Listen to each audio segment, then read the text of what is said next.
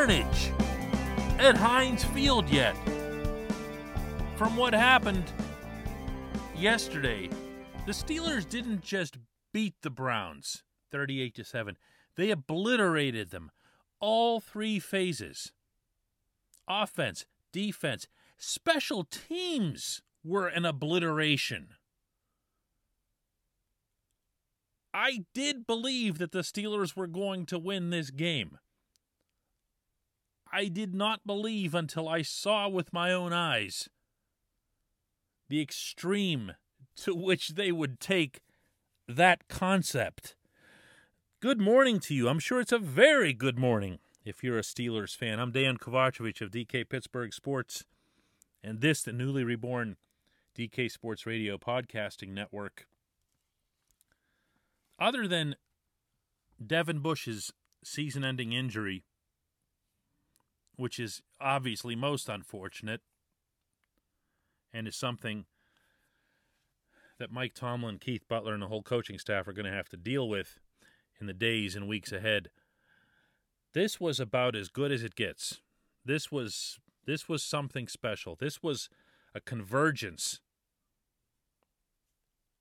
of a lot of different climbs, if you will. The offense has gotten progressively better with each passing week, it's felt like. The defense was occasionally getting exposed, especially on third down and especially in certain parts of the field. That got settled. And the special teams have quietly been very good, at times, excellent. Yesterday, they were excellent. Alex Highsmith, in particular, the third round pick from this summer, with three gunner tackles. He was outstanding.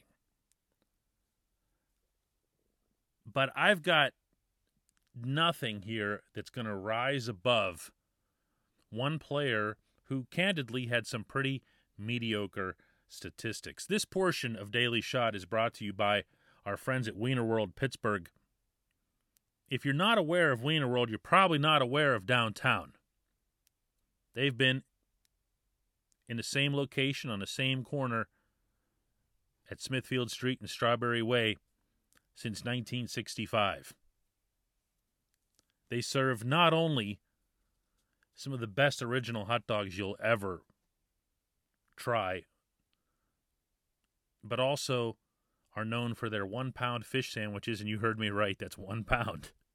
And ice cream and some of the best soft fries, soft thin fries, which personally speaking are my favorite kind. All kinds of good stuff. Open Monday through Friday. Head down to Wiener World if you're in town already working. Make it a destination. It's worth it. Wiener World, Pittsburgh. Ben Roethlisberger, in case you hadn't already figured it out, is who I'm referring to with all of this. His numbers were 14 of 22 for 162. He had a touchdown, no picks, two sacks. And I say none of this with any excitement because these numbers don't, you know, leap off the page at you. But the Steelers piled up enough of an early lead that they ended up handing off the ball in the second half 25 times. That's not a rounded off figure. It was exactly 25 times that they handed the ball off. Most of it to James Conner, but they also got Benny Snell involved, Anthony McFarland. Uh, everybody was in on it. But to me, nothing stands out more individually from yesterday than what Ben did. And here's why. Early in the game, it couldn't have been clearer that the Browns were not going to let Ben have uh, what I've jokingly been referring to as the unstoppable play, and that's that little quick slant. You know the one I'm talking about, where Juju or James Washington or Diontae Johnson, who obviously didn't play yesterday, will come across real quick on a diagonal route. And Ben will just hit them super fast, and then they can either break it by going laterally or going upfield or whatever it is. But it's it's a play that when it works well, doesn't look like it can be defended. Well, of course it can be defended. Everything can be defended. The Browns made up their minds to defend this play, and they clogged the middle of the field. They had double coverage on anyone attempting a slant. Ben got a little stubborn with that early on. You'll recall. Forced in a ball to Eric Ebron, didn't work out. Forced a ball to Juju Smith Schuster, didn't work out. Nearly got picked early on trying that. And what Cleveland was trying to do principally was to say to Ben, look, we've watched your film. We've seen that you haven't had a lot of success in throwing downfield. Timing hasn't been there. You've been overthrowing. We're, we see that, and we're just going to ask you to do that again today. Just go ahead and throw it downfield. Just do that. So he did. And then he connects with James Washington. And then he connects with Chase Claypool. He connects with Juju Smith Schuster. He didn't throw a ton downfield, but when he did, they were right on the mark. Right on the mark. That is challenge recognized, challenge accepted, challenge defeated. The Steelers won this game for a bunch of reasons, but there's nothing that I enjoyed more than watching that. I asked Ben about this after the game. Here's what he had to say. Ben, do you feel like, uh, especially early on with the way they seem to be putting extra attention on your slants, that you needed and did connect downfield and on sidelines and a lot of the stuff that you've been focused on lately? Yeah, they made they made some good plays early on some RPOs, uh, which is just quick, you know, our quick passing game, and so they batted some down. They got in and jumped them. They were ready for it today, and so we we decided to take some shots down the field. And um, you know, I know James had two big ones down the field. Um, and, and so that was that was neat to see. It's neat to see guys making plays uh, down the yard. And he's absolutely right to spread the credit around.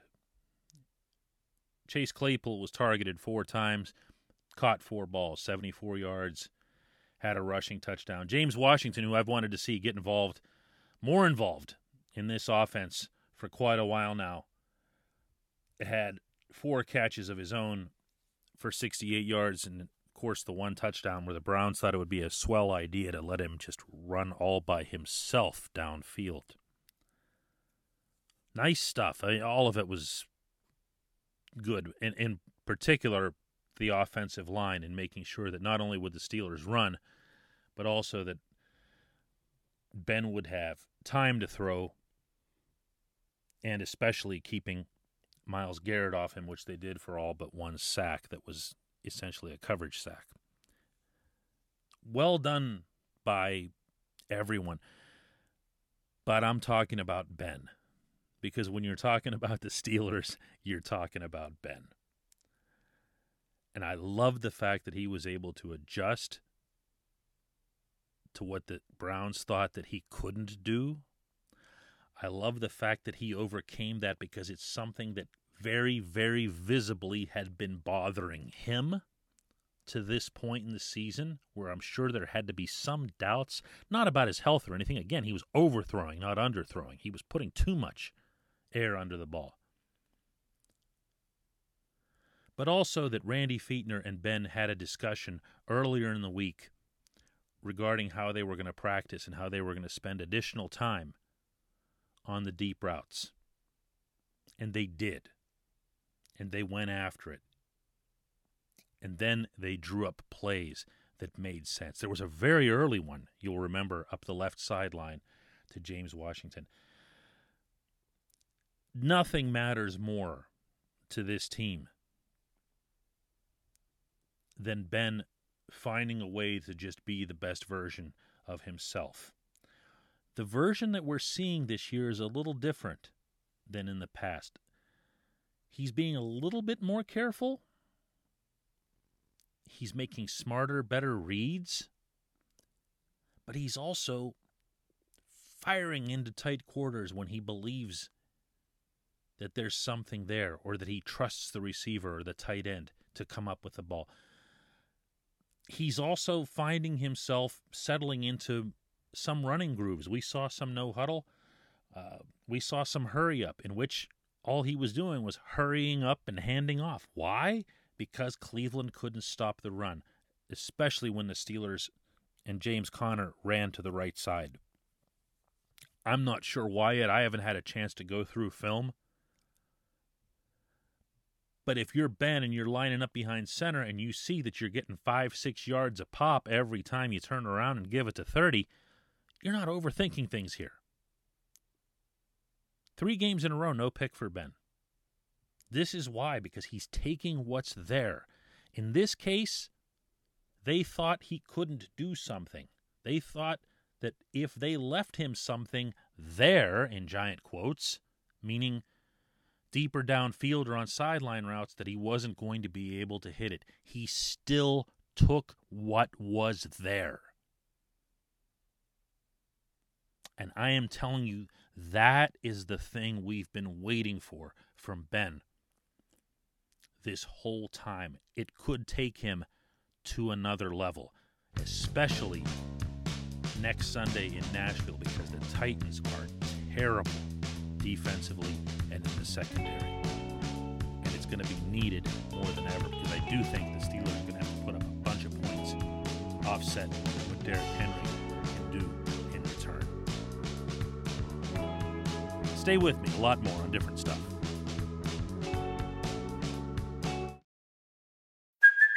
Hey, it's Kaley Cuoco for Priceline. Ready to go to your happy place for a happy price? Well, why didn't you say so? Just download the Priceline app right now and save up to 60% on hotels. So, whether it's Cousin Kevin's Kazoo concert in Kansas City, go Kevin, or Becky's Bachelorette Bash in Bermuda, you never have to miss a trip ever again. So, download the Priceline app today. Your savings are waiting. Go to your happy place for a happy price. Go to your happy price, Priceline.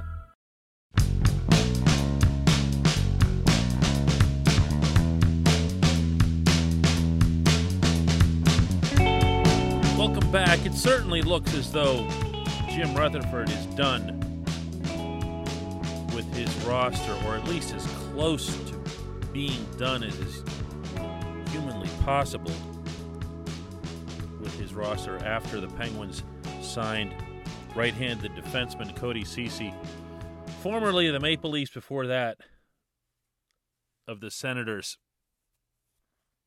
It's not exciting.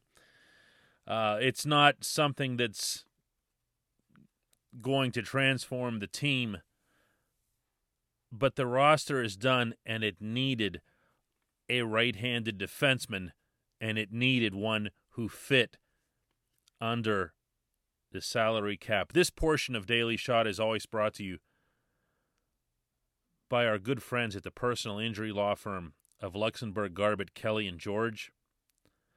They represent people who are hurt in car accidents, who need help with workers' comp or medical malpractice claims. The attorneys at LGKG have been AV rated, which is the highest rating a law firm can receive for legal ability and ethics. The lawyers at the firm have also been designated as super lawyers, and that's a real thing for over 15 years. That, my friends, is a rare combination. LGKG has offices in Cranberry, Newcastle, Beaver Falls, Butler, and Ellwood City. You can learn more about them at lgkg.com or by calling 888 842 5454. I can see now where Cody Ceci is going to become the new Jack Johnson. Um, he kind of was that in Ottawa, and he was definitely that in Toronto. Uh, became a, a scapegoat kind of guy. Uh, he and Johnson, they have similar traits in the sense that the thing that Ceci's always done that's been the most impressive uh, has been shot blocking, clearing the front of the net, that kind of stuff. But he also has a, a pedigree for offense that dates back to his earlier years, including when the Senators made him a, a hometown draft pick. He's born in Ottawa. First rounder. Uh, so he's got some talent, he's got some speed. He has joined the rush more in the past. In Toronto, he was put on a second pairing, which was never a great idea, but that tells you more about the state of the Leafs than it does how he should have been used. He was put there as a partner with Morgan Rielly, who's one of the NHL's better offensive defensemen. So it was one of those old. Uh, I'm going to really date myself with this reference, but when the Penguins used to put Randy Hillier uh, on a pairing with Paul Coffey when Koff first came over for Edmonton, because uh, Randy would just hang back. And he talked about this. He just like I wasn't going to take any chances at all. Whatever Koff was going to do, I was hanging back and I was taking care of my own end that's kind of the role that was set up for him in Toronto. So you didn't get to see him at his best last season. This is some of what he had to say yesterday on his call with us. Uh, I think I'm a two-way two-way defenseman. Um, just in the in the past, uh, I mean, kind of got away from it a little bit last year, and just looking to to add that add that offensive side back a little more. Um, I mean, just always been pretty pretty steady defensively. Play play hard. Uh, so that that'll be there, and I'm just trying to add a little more of the two way game back like I had previously in, in my career. I know better than to think that Ceci's going to be given that much of an opportunity, certainly by the the Twitter crowd, uh, in particular the advanced analytics crowd, which is really small but really noisy, and comes with an awful lot of influence uh, on social media. Uh, he doesn't put up great advanced metrics numbers. But I, I want to underscore some differences here between him and Jack even though I'm sure it's in vain to some extent. The obvious one is he's right handed. That's why I stressed that at the beginning.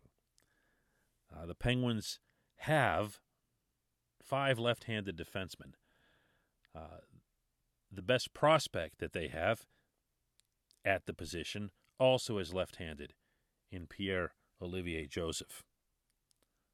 You don't want more importantly, Mike Sullivan doesn't want to move a lefty over to the right side. We've seen what that looks like. It's very rare that it works. There are players who do that naturally, there are some who actually prefer it. It's not something that you want. So the Penguins were either going to go get another right handed defenseman or they were going to move Chad Ruhwedel up into the top six. I'm just telling you how it was going to go. Uh, anyone could have fantasized about Juuso Riikola uh, sliding across to the right side. Mike Matheson sliding across the right side. Not going to happen. Instead, what you're going to see is Cody Ceci partnered with Mike Matheson. No doubt in my mind. The Penguins' top four remain unchanged. The Penguins' top four are going to continue to get the bulk of the ice time. So the third pairing really isn't going to matter that much, except for penalty killing purposes and depth purposes. What you have right now, again, is an environment in which Juuso Riikola and Chad Ruhwedel are your de facto fourth pairing, if you will. That's a really nice seven and eight. And again, I'm not even getting into if Joseph can come in and make an impact if those kinds of things happen, I don't think you're going to see people blocked. I hope you don't see people blocked. If let's say Joseph were to come in and have a just a spectacular camp, like a John Marino type camp, he, he's not going to, but just saying, okay. Do you really think the Penguins wouldn't find a way to move somebody else out to make room for him, or at least keep him at the top of the list in Wilkes-Barre for when someone inevitably does get hurt. That's just the nature of the position. Defensemen get hurt. I don't see that as being a, a crisis thing. Uh, I believe that the Penguins needed to get a right handed defenseman. I said so beforehand. I'm not about to back off now. This signing doesn't excite me either, but this signing is for one year and 1.25 million, which is 420,000 above minimum, which is very I mean, I understand all things are relative. We all would love to make that much money, but that's really really really low in hockey. It's as low risk a signing as you can make. And the Penguins barely have anything left under the cap as I'm speaking. That's where they are. This is the roster as it's been constituted. I sure hope that the last guy who was signed with the last few pennies that were left in the bank doesn't define the kind of offseason that Jim Rutherford had. I, I like the offseason that he had. It goes coincidentally along with a lot of the stuff that I wrote after the loss to Montreal in the playoffs. I felt like the team needed to get younger, fresher, faster, and it needed to lose some of its sacred cows. And it did that. It checked every one of those boxes. The only one that's sitting there unchecked, and this can't happen until they actually start practicing and playing games, is making sure that the young players in the mix get legitimate, honest chances, in particular from Sullivan. Not just the defensemen, forwards too. They're signing a lot of forwards. They've signed a lot of depth forwards that maybe they didn't need. I hope they don't block young guys who are capable of coming in and making an impact not just now, but in the future. When we come back, a little bit of baseball.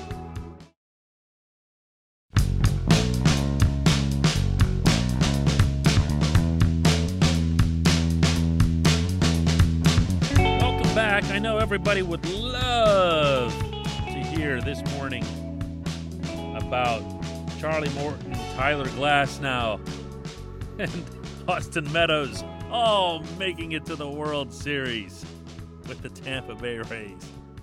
No? No? Okay, well, how about another similar baseball based subject as it relates to the Pirates' inability to make players better? Only I'm not referring to those guys and everybody else that's been shipped off and who somehow became super megastars elsewhere. I'm referring to the 2020 team. This portion of Daily Shot is brought to you by the Greater Pittsburgh Community Food Bank. Their mission is feeding people in need and eliminating hunger in our region. The drive through which that mission is currently operating is called Grow, Share, Thrive, and it can be found online, not coincidentally, at growsharethrive.org.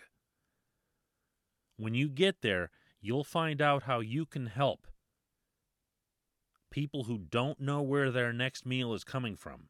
People right here in our region, maybe in your town, maybe in your neighborhood. GrowShareThrive.org. One dollar can provide enough food for up to five meals. The Pirates are keeping all of Derek Shelton's coaching staff intact toward 2020. Our site confirmed over the weekend. No big announcement, no big surprise, really. I expected all along that all of them would stay. So I'm not about to go pounding the table here over that in and of itself. What I don't like about it is that I actually would have been okay if something had changed, if someone had changed, not for symbolic purposes. okay, not to send a message or to show that that wasn't acceptable, but because it would have meant that we found out that something or someone didn't live up to what was the bar set by Ben Cherington and Derek Shelton of making the team better, of having a player centric culture, another term they use all the time, that focuses on the individual player and the individual player getting better. When in this 2020 season, as lousy as it was for the team overall, finishing 19 and 41, and even if you attach the asterisk that they only played 60 games and that it was a very different environment and everything else, who got better? Who got better on this team? Who got better individually? I'll focus until I see something different on these hitters. And that's not to say that the pitchers were great, but you at least saw a couple of guys pitch better than they had last year. Uh, you saw most of them pretty much stay who they were, and I'm thinking in particular of you know Joe Musgrove, Trevor Williams, guys like that that that kind of mattered. Mitch Keller was hurt too much to be able to gauge how he did. The bullpen was wrecked at the back end from the beginning by injuries. In the lineup, the worst thing that could have happened to this roster now and for the immediate future happened. And that was for not one, but all of the hitters. Maybe you could make an exception for Colin Moran and for whatever it's worth, Erik Gonzalez, but barely on either of those fronts. All of them got worse. You don't need me to read off all their OPSs and everything else. You saw it, you've heard them, you've read them yourself. Josh Bell got worse. Bryan Reynolds and Kevin Newman, both after remarkable rookie seasons under the same hitting coach, Rick Eckstein, got worse. Other players that you were kind of hoping uh, would step up, maybe weren't all that great in, in 2019, but if they had made a difference, Adam Frazier got worse. Cole Tucker was pretty much the same prospect where you're thinking, hey, he seems like a really great kid and we're pulling for him and everything else. And look, he can play all these positions and has such energy. He doesn't hit the ball hard. He had one of the worst exit velocities in all of baseball, which means he wasn't exactly getting robbed, you know, by people making uh, diving, sprawling, leaping grabs of line drives. That wasn't happening. He just wasn't hitting the ball hard. He doesn't hit the ball hard. Who got better? Who got better offensively on this team? So, again, I get it. It's two months. Cherington and Shelton themselves just came aboard. It makes sense within that setting. It, it, it does. And I'm not sitting here ripping them for not firing Rick Eckstein or, you know, Mike Rabelo, his assistant, or Oscar Marin, the pitching coach, or Justin Meccage, his bullpen guy. I, I'm not doing that. Not yet. Not after two months.